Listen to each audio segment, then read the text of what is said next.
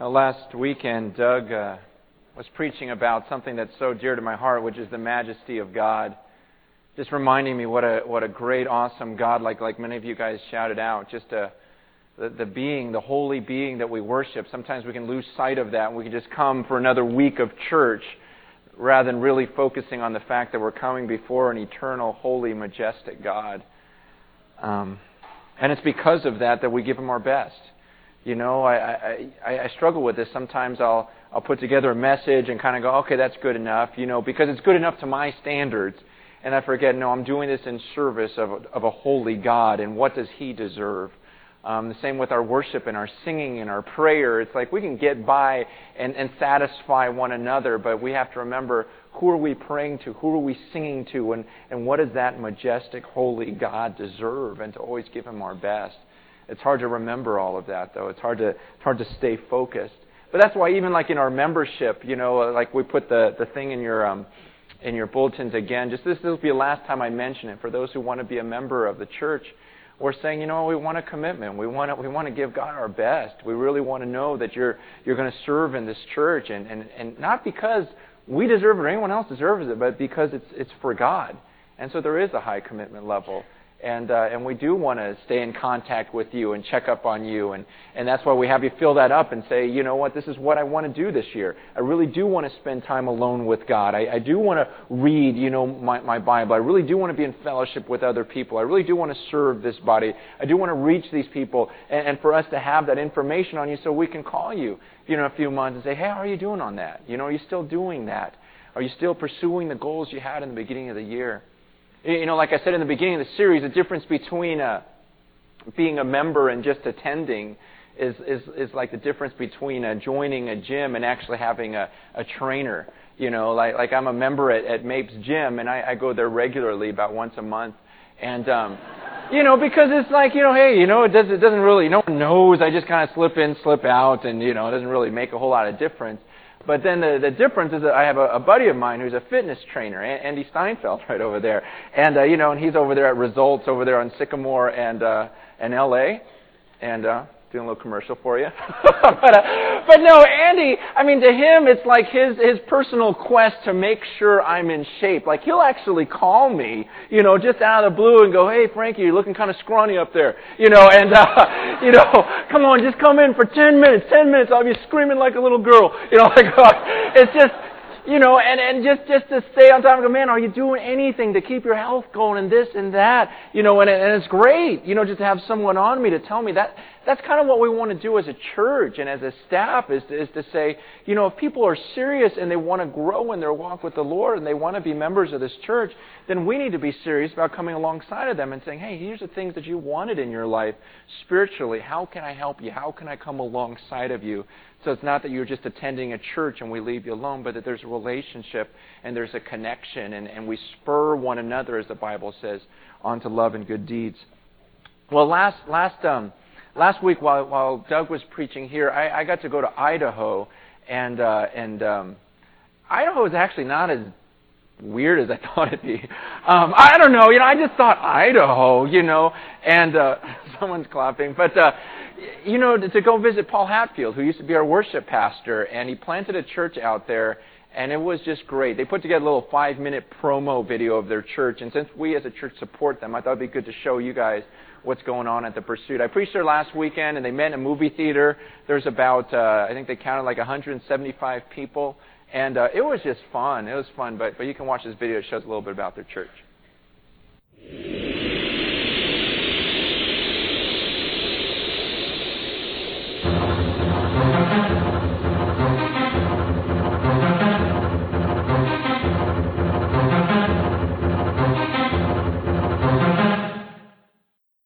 I went to The Pursuit because these kids invited me, and I figured, why did I not check it out? Because it's called The Pursuit. I've never heard of a church called The Pursuit. Like, what is that? And I went in there thinking that I was actively pursuing something, and I came out of it knowing that God was pursuing me. It's made a huge impact on my life, even in this short time. Hi, Dashie. What I really like about The Pursuit is that the unchurched people are the priority. I think that the outreach and making sure that we're get, we're bringing in people who haven't heard about Christ yet. Like, I didn't really know how to live for God. I was living for myself. Anything I do on my own is not worth it. Anything I do for God matters. So, in that, I'm grateful that he put me there. Francis, the pastor from Simi, mentioned the worship pastor from Moore Park is moving to Idaho. The very next weekend, the sermon was on, Francis hauled out the big rubber lifeboat and was talking about getting out of the boat. And we've never gotten out of that boat. Everything we've ever done has always been to stay in the boat. Yes. And so we just, that was a Sunday. By that Friday, we'd flown out to Idaho, driven around, bought a house, and flew back Tuesday. And, and then met Paul and Angela. My name is Amber. Um, I found The Pursuit because they came to Chrysalis, the place that I was living, which is a Chris, or a Christian transitional home for women. I bring my friends because, like, I don't know, the first time I went there, as soon as I left church, I was like, I had called my friend Tom, and I'm like, you've got to go to this church, you will love it. Because he kind of, you know, and he did love it, and then so I just offer it to most of the girls that come through Chrysalis. Um, I ask them if they want to go, and they do, and then they end up liking it, and they keep coming back. That's awesome. Yeah. So today, you decided to follow Christ. You want to do that?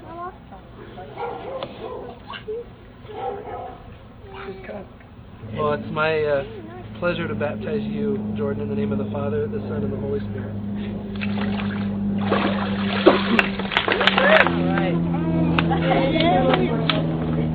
First day of The Pursuit, not bad.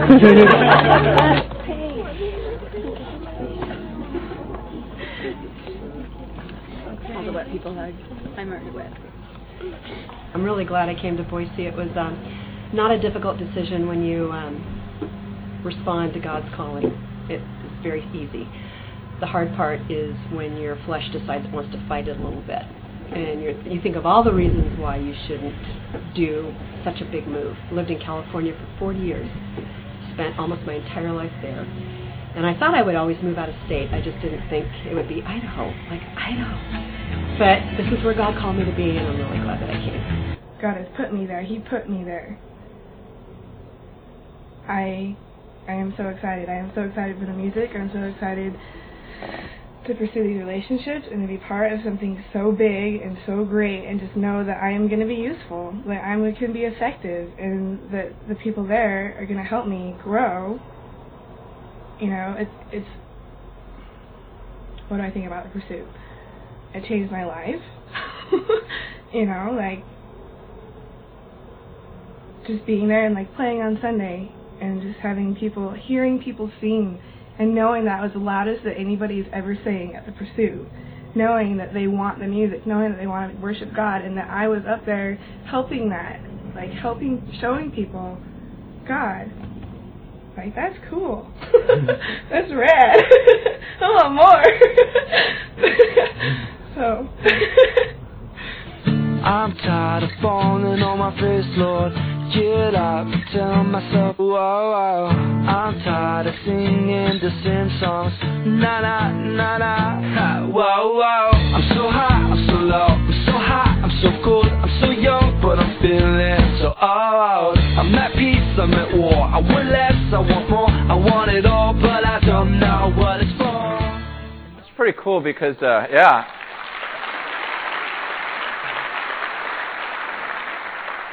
It's just amazing as I started talking to different people in that church, and after I spoke, I just asked, how long have you been coming? A lot of people, it was their first weekend, but uh, just asked them their backgrounds, and many of them came out of like these drug backgrounds, you know, straight out of prison, this and that, and and honestly, I mean, to me, I just thought, this is so weird, because you guys remember Paul, Paul Hatfield, I mean, he was just like your calm, straight-laced type person, and he'll be the first to say, man, this is the last thing I thought God was going to do through me. You know, having ministered to all these people that are coming through such such weird, tough backgrounds that he wasn't used to, but it, it just reminded me, this is about prayer. In, in fact, the girl that was on that video that was in black and white, you know, it was a couple people from Cornerstone that were happened to be driving through Idaho, and uh, and she was their waitress.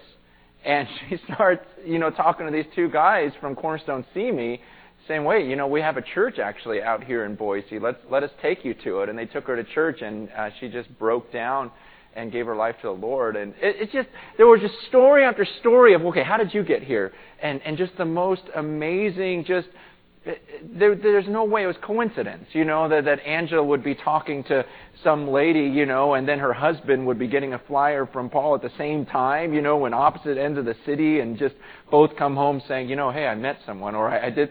Just, you just go, this is this is too weird, you know. It's just so clearly the hand of God and, and prayer. And, um, man, it's just exciting to see what's going on there. But again, just rekindled my passion for prayer and saying, you know what, I, I want to see more of that. More and more of just the supernatural, things you can't explain, of why did that person end up at church that weekend? Why did you end up in that conversation with that person? Why did this happen, that happened? It's all it's all prayer. And um, this year for, for Easter, we're going to spend a lot more time just, just praying beforehand. Um, you know, I, when you study the book of Acts, a lot of times we'll talk about the day of Pentecost and go, man, remember when, when, when Peter preached there in Acts chapter two and three thousand people come forward, they go in the water, they get baptized, and then thousands were being added to, to their number. Well, you look at what Peter actually said during that time, and it's actually a short, simple sermon, maybe ten minutes long. But I really believe all the power happened because even though the message was only ten minutes, they had spent the previous ten days in this upper room praying, praying that God would do something happen. They prayed for ten days and preached for ten minutes. And so often we do the opposite. You know, we prepare and try to create this awesome service that's just going to nail everyone, and we, we spend maybe ten minutes, you know, beforehand praying for it, that, that God will bless it real quick. And uh, and it, it really is backwards. And this year we're just going to spend, you do it right, spend a lot more time in prayer. In fact, I think one of the most powerful times we've ever experienced as a church was at that Moore Park Stadium, and uh, and, and, and and just seeing God just work just so evidently that day. But the amount of prayer that went into that day, I, I don't know we ever prayed as much as a staff and as a church. And so this year, we want to do the same thing and just pray even more. Um, this Friday night, this Friday night at ten p.m. here, we're going to have an all-night prayer meeting um, from ten at night till six in the morning. And uh, I've never prayed all night long, but I just know, man, the more you pray and the more you, you give to the Lord, just the greater life's going to be. So I, I can't wait for that. And I pray that many of you will join me, you know, here in, in this sanctuary at ten o'clock till six.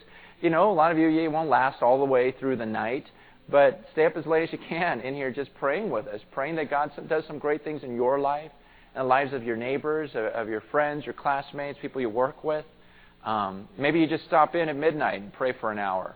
You know, or you're up at three in the morning, come in, just pray for an hour, bring your family in or whatever. You know, just just, uh, just, to, to, just to seriously bathe uh, this this coming holiday in prayer and, and even your own life. In fact, we're going to kick off this Friday really a week, a week-long um, prayer and fast, you know, with the whole church. Uh, just to encourage you, maybe you go the whole week without eating, and every time you're hungry, you just you pray to God. The whole idea is to stay focused and, and, and pray pray to God during this week. It's it's the week of uh, what some call Passion Week or Holy Week, as we think through the, the last week of Christ's life. But we're going to go from next Friday to the following Friday of just a time where we devote to prayer as a church. And, and maybe you don't want to fast the whole week. You know, it's nothing. It's, it's all got to be voluntary, something you joyfully want to do. Maybe you just skip lunches for the whole week. Maybe you skip a day of meals. Maybe you, you fast from something else, from golf or shopping, you know, and so you take that time to seriously pray just so that the church is praying more than ever. Um, also that week, from Monday through Friday, uh, we'll be having prayer meetings every morning here in the sanctuary from six a.m. to seven a.m., Um, just getting in here early, starting our day off, and just praying to God. But just, I, I just can't wait to see what God does in my own life personally, um, in your lives, and, and as a church body. Um, it's just a, it's it's not this sacrifice. I think I used to look at these things as I'm going to suck it up and I'm going to suffer for God. But then over time you realize, man, this it brings you so much joy. It's like the greatest thing in the world, um, and more time with God just makes life so much better. So I, I pray that some of you guys will join me here Friday night, uh, ten to six, from any, any any time in there that you can make it. That'd be great. Anyways, this morning we're back in the book of Luke. Remember the book of Luke? We've only been studying it for three years. Uh, Luke, but there are plans to finish it now. You know, I think we got a couple months left. We're at the end. Um, but, but, you know, you want to take your time through the sayings of Jesus and the life of Christ. But when we left off, he was uh, there were people there at the temple that were trying to question Jesus, try to, cap, you know, really trap him in his words. And so where we left off is kind of where we pick up. Same things going on. People are trying to, you know, just kind of baffle Jesus, question him. Because he's been teaching and all these people are following him, and there are people who don't believe in Jesus, and so they're coming and saying, you know, watch this, let's make a fool of Jesus in front of everyone. And so you got this passage in Luke twenty, verse twenty, and it says this, keeping a close watch on him, they sent spies who pretended to be honest. They hoped to catch Jesus in something he said, so that they might hand him over to the power and authority of the governor. So the spies questioned him, Teacher, we know that you speak and teach what is right, and you do not show partiality, but teach the way of God in accordance with the truth. Is it right for us to pay taxes to Caesar or not? So that's, that's their question.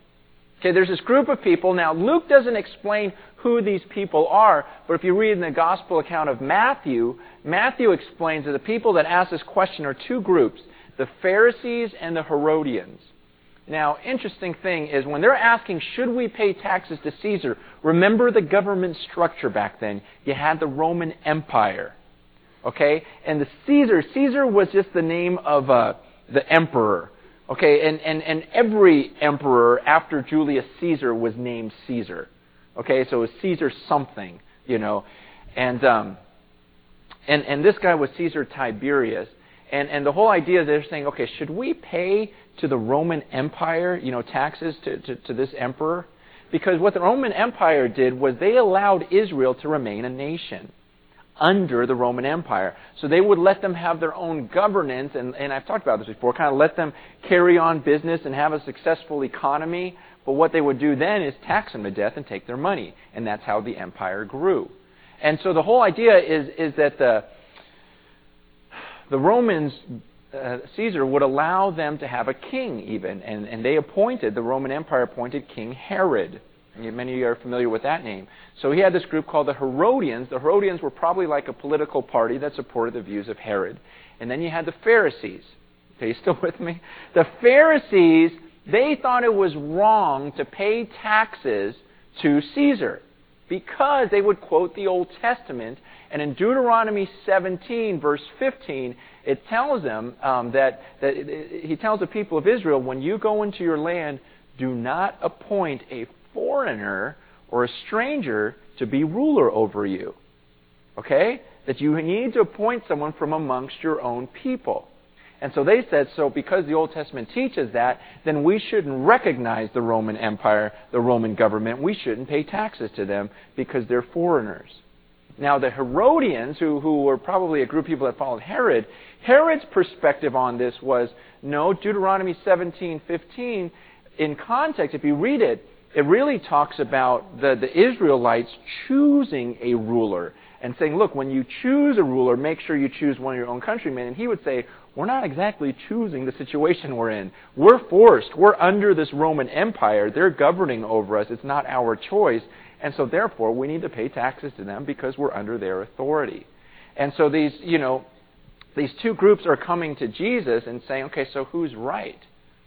And the whole point of this, you remember the whole point of this is that they would put Jesus in a position that whatever he said, one of the groups would be angry at him, right? That's what they do. They're trying to say, okay, let's either get all the people that follow Herod and Caesar, you know, to be angry at Jesus, or let's get the Pharisees and a lot of the Jews against Jesus. And so they ask him this question, but I, but their motive again, look at verse twenty. They, they sent spies who pretend to be honest. They hoped to catch Jesus in something he said. It was, the, I want to spend a moment on this because these people came with a desire. Okay, it wasn't like they just came neutrally and said, hey, Jesus, we really have a question for you.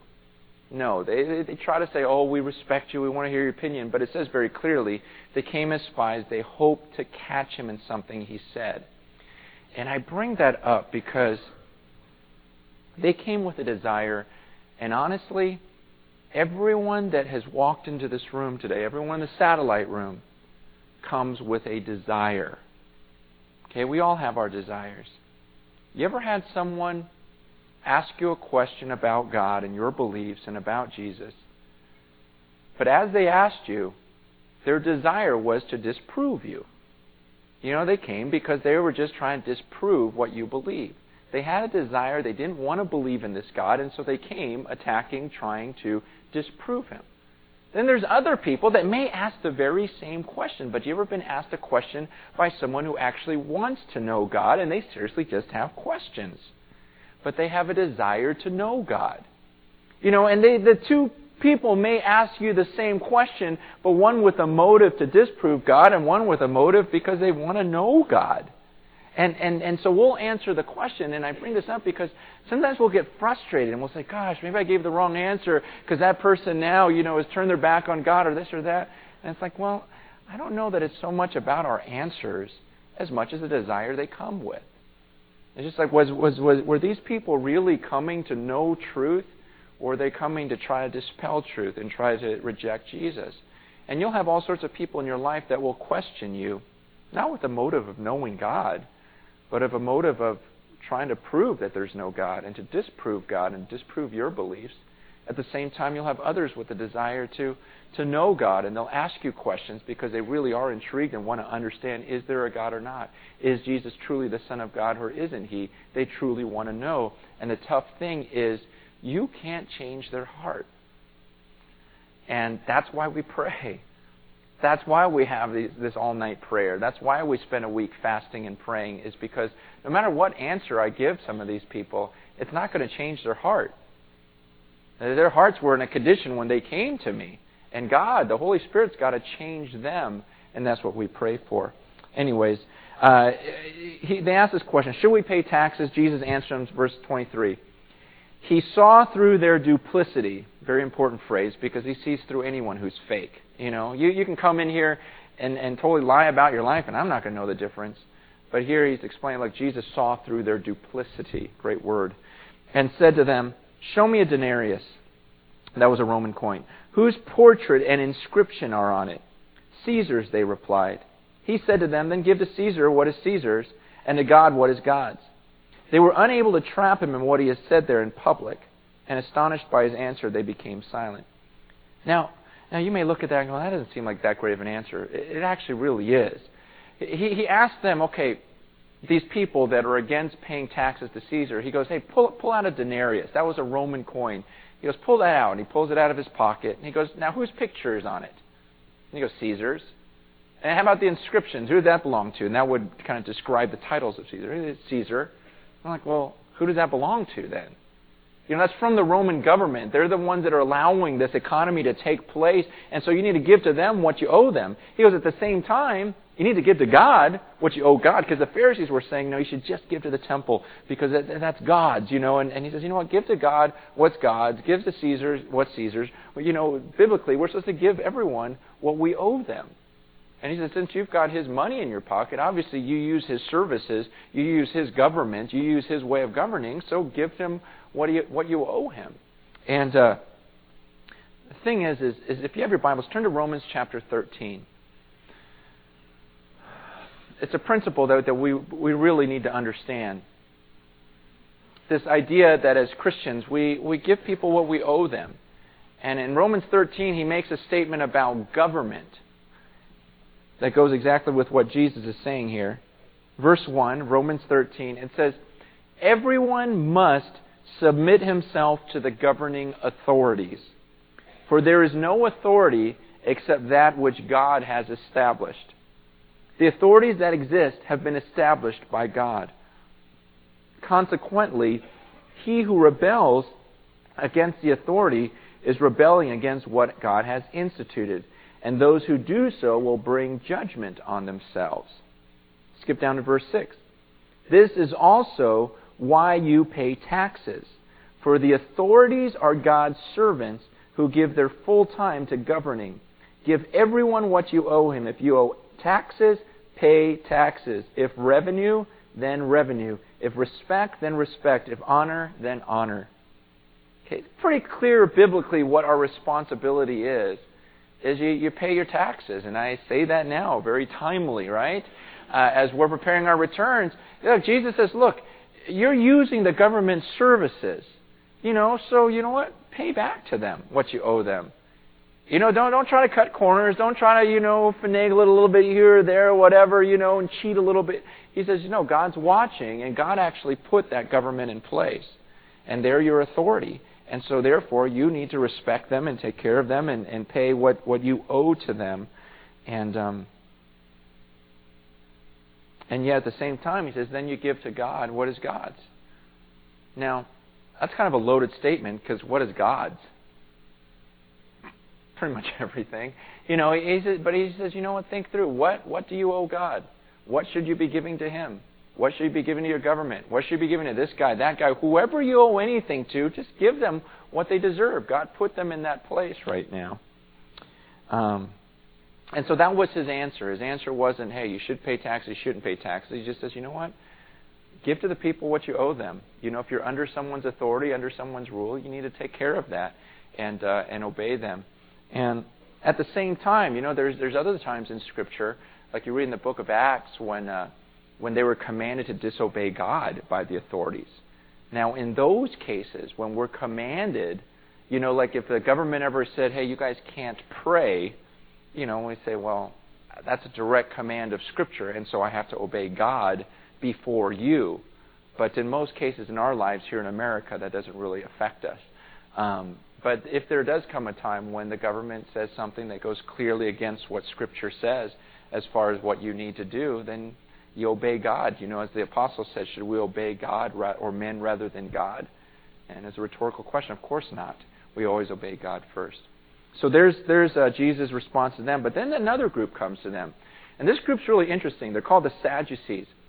The Sadducees, they didn't believe in eternal life. That's why they were sad, you see.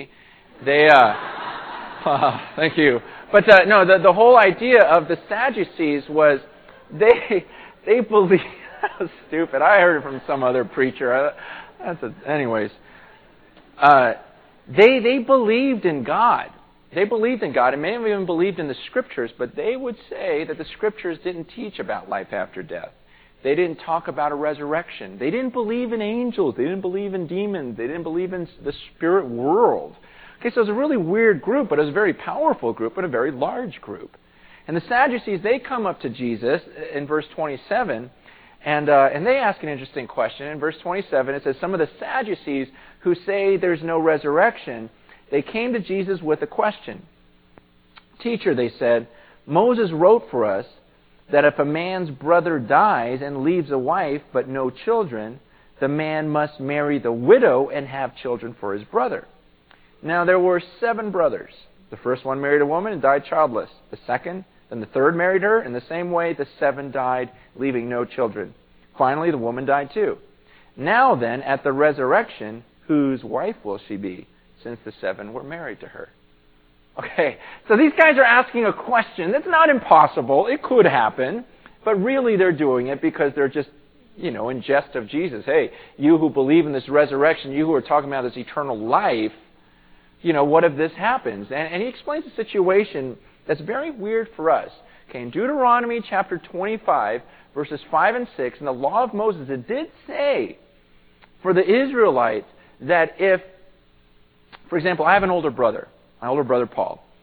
If we were Jewish, which we're not, I don't know if you noticed that, but uh, if we were Jewish and my brother and I lived back in, in the days of the Old Testament, and my bro- my older brother got married. He married this this, this gal, and, uh, and and I was still unmarried. Now, if my brother died, it would be my duty then, I would have to marry his wife if I was single, and the first kid... the first son, I should say, would take on my brother's name so that his lineage would never die out. Okay, and then if I died, you know, and we still didn't have kids, then, you know, if I had a younger brother, then he'd have to marry her. That was just the way they did it. And now, now we read that and we go, gosh, that's weird. I mean, I read that and I think that's weird. I go, I don't want to marry my, my brother's wife, you know, and, and, and because... Because we live in such an individualistic society, in a world where, I mean, everything's about me. And it's like, man, I want to pick my own wife. I'm going to marry my brother's old wife. You know, it's just, it's just, you know, who, who wants to do that? You know, but the whole idea here is God had a plan for the nation of Israel. God had had this larger plan for the, the nation of Israel where he wanted them to perpetuate. He wanted them to grow. He didn't want any of their lineages to die out, and this was a way of preserving that. And the people actually saw God's plan, his overall plan for the big picture of Israel, as more important than their own individual desires. You know, so it's like, well, yeah, that's probably not the one I would choose, but you know what? I'm a part of this bigger thing, this bigger plan, this economy of Israel that God is doing here. And and and that's so hard for us to understand here in America because our culture is nothing like that.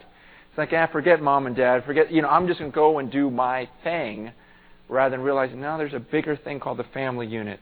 There's a bigger thing called the United States of America. You know, and, and even in the church, that was the picture that God gives the church. That it's not just about you finding an individual church where you go, you know what, I, I like it here. This meets all of my needs. It's all about me. But no, he says that no, you're actually a part, that all of us, we're, we're a part of something bigger than ourselves. That we're a piece of this puzzle called the church. The Bible calls it a body. You know, one person's a fingernail, another person's a finger, another guy's a, a foot. You know, whatever it is, we're all we're all joined together somehow in God's plan as this body as a whole. And we work together to preserve the unity of this body. We march together as a body, each using our individual gifts in unison, and there's some sort of harmony that God wants. Now, I'm kind of going off on a on a rabbit trail on this thing, but, but the whole idea is I, I want us to remember that it's not about me. It's not about me going, man, I don't like the church. You know, there's too many people now, and, and a lot of them, you know, this, that, or whatever. It's too... I have to stop and go, well, wait a second. This isn't just about me and what I like and what would be most comfortable for Francis. It's about me being a part of something bigger than me. And right now what God says is, no, I'm having you as the mouth. You know, I'm having you speak at this at this part of it, and you're part of something bigger, and you, you try to help organize, and, and, and you and the elders try to figure out how to make this body move the best, because it's not about you as individuals. See, that's what we want this church to be. Do you think that way, though? Anyway, I'm saying a whole lot about this one verse. Anyway, the, the, the point of this verse, though, is uh, what what do you do if all these people die? You know, this this woman, she married seven people, and then they all die in heaven. Who gets her? Or who stuck with her, depending on what kind of woman she was. You know, who who who's going to be married to this to this girl in heaven? And then Jesus gives a great answer because, and we need to know these things because it teaches a lot about heaven. Okay? And and we're going to be there a while, so we, we want to know what is it like up there. And Jesus responds in verse thirty-four. He says, the people of this age, you know, you guys here on earth, marry and are given in marriage, but those who are consider, considered worthy of taking part in that age and in the resurrection from the dead will neither marry nor be given in marriage. And they can no longer die, for they're like the angels. They're like God's children, since they're children of the resurrection. But in the account of the bush, even Moses showed that the dead rise, for he calls the Lord the God of Abraham and the God of Isaac and the God of Jacob. He is not the God of the dead, but of the living, for to him all are alive. Okay, so Jesus' response, and he says, you know, the Sadducees do what we do. We try to make heaven so much like what we experience. We try to compare it to something on earth, you know, where we go, oh, it's it's going to be just like this. And and what Jesus explains is, you're thinking about this age, where you guys have children, you get married, you do this or that. He goes, heaven isn't like that. He goes, in fact, when you get to the next existence, you're going to realize there's no marrying there. Um, he goes, and we're, he goes, and also there's no death. He goes, like the angels, like the angels. You know how the angels, they never die. He goes, that's the way you're going to be. So it's a different existence. You can't compare it to time on earth where, you, where you're worried about this person dying or that person dying. He goes, there's no death and there's no marriage. But he says, instead, it's going to be like a, we're all children of God. Now, some people that have read that passage, and I've talked to people about this, they, they get bummed out by that, and I understand that. You know, like I, I've heard people say, gosh, you know, I, I don't understand. We, we've been married so long. and our marriage is, is so good. You know, and I, I just can't imagine going to heaven and not being married to him or married to her anymore. Because this is all I know. Any, anyone in this room been married over thirty years? It's over here. Oh, a lot. That's great. That's great. So, so you, you know, you, you know what I'm talking about. I mean, I, I haven't married eleven years. And every year it's like, man, this is better and better and better. And I feel closer and closer to my wife. And she really is just a part of me. And I can't imagine, you know, what if you, you're married thirty-something years, forty-something years. You know, I did a funeral for, for a couple, you know, they were married over fifty years. You know, and I just thought, wow, what is that? What is that like? You know, the, the bond that must take place after that. And, and you see the pain once they lose that partner after so many years. You just go, gosh, what is that like? And, and so for those who have a great marriage, you think, man, I can't imagine eternity and no longer being married. And I think that too. And, and we can even get bummed out. But then we just have to remember, okay, wait a second. The God who created marriage, the God who created love and created this relationship says, I have something better. And you go, wow, if you made something this great and you're telling me the next life there's something even beyond this and a new existence where we all exist as his children, we just trust that and go, wow, if life is this good right now in this marriage and these relationships that he created, imagine what the next one's going to be. And and what he says is that we are all God's children. Now, my my girls are at, at an age, I got three girls, but they're they're at an age where they like it at home. Okay, and uh, and they'll make statements like, Daddy, I'm never getting married, you know, because I just want to be with you forever, you know, and, and uh, you know, and you just, you don't say anything, you just kind of soak it up in your head, you're going, yeah, we'll see how long this lasts, you know, but, but you just love it, you just love it, you just go, oh, this is so cool, because to them it's like this perfect environment, and sometimes when they get older, then they start thinking, okay, I want to move on to something better. Well, the idea here is as children of the perfect Father, you know, it's that contentment of, I don't ever want to leave. This is the perfect Father. There's, there's nothing better to move on to, and we're in this existence, and, and we need to think about it. I don't think we think about heaven enough, because the truth is, is that all of us in this room that are believers, we are going to spend eternity to get forever. We throw that word around a lot, but that means a hundred years from now. A hundred years from now, I'll be looking at Mary as my sister, a real real sister in Christ, and we will have been together all that time. That Graham really is my brother. And and for hundreds, hundreds, thousands of years, we, we're literally going to be together. I mean, honestly, I, I believe, Graham, Manuela, like, like, like years from now, a hundred years from now, that, that we may be in heaven talking and going, man, remember how I said we'd be doing this a hundred years ago? You know, I mean, and just... how it's this brother and sister relationship forever. And you guys, I, I don't think we think about that enough because we're so segregated in our world. It's just the world we live in right now where we kind of keep our family to ourselves. This is my family. This is, you know, our territory. Hey, I built that fencer so you wouldn't come on my grass. You know, this is, you know, and we do that socially like, no, these are my friends. And we kind of keep to ourselves when in reality, you, you got to understand. I don't think we get that the bond that some of you guys have with me is going to last longer than the bond you're going to have with some of your family members. Your your family and that unit's only going to last for a few years. You got to understand that. It's just a blink of an eye. It's just, you know, a vapor, the Bible says.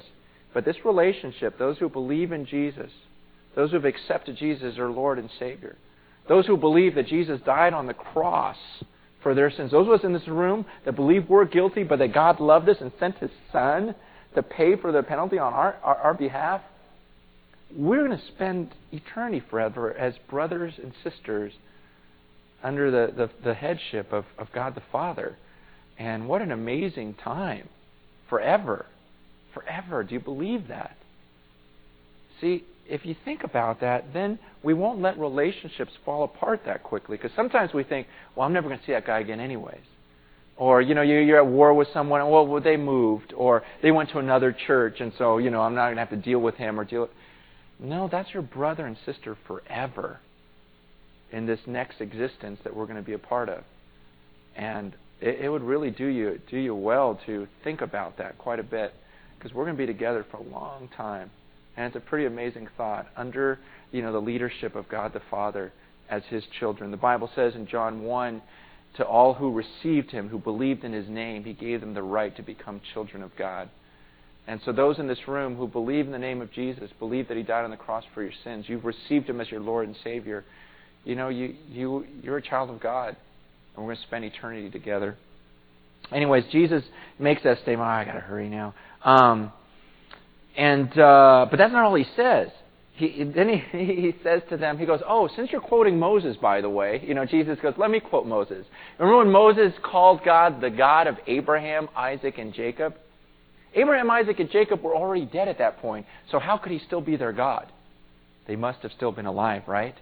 You know, it shows that even in the Old Testament, it shows that there was life after death, and that that God was still the God of Abraham, Isaac, and Jacob, because he's not the God of dead people. He's the God of those who are alive. And and so Jesus just kind of throws that at them since they were quoting Moses. He goes, let me do it too. And then in verse thirty-nine, it says, some of the teachers of the law responded, well said, teacher, and no one dared ask him any more questions. Okay, he just had the answers. He had the answers. God has the answers to everything. I don't. People in this church don't.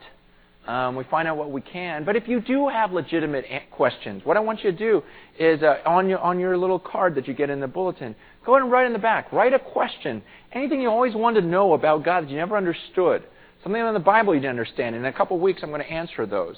You know, if if I can, if there's a biblical answer to them, and, and go through the ones that are most asked. But because we want to be a place where you can ask questions. Um, in fact, as a, as a worship team comes forward, you know, if any of you guys have questions today and go, you know what, I I, I came here because I wanted to try to understand God, and there's just some things that hold me back, I don't get it, and you want to talk to someone, you know, we'll be up here in the prayer room during the worship time. And um, also, if anyone today would say, you know, I this whole thing about being a part of this family, I, I do believe that Jesus died on the cross for my sins, and I do want to become a part of this family. The Bible says the first thing you do is you get baptized. Um, baptism is that time when you just publicly say, look, I'm dying to my old way of life. I come out of the water, and you say, you know what, I'm going to live for Jesus now. And uh, and really, it's the first thing you're supposed to do as a believer. And if you've never done that, we encourage you to get baptized today, um, you know, right after right after our worship time.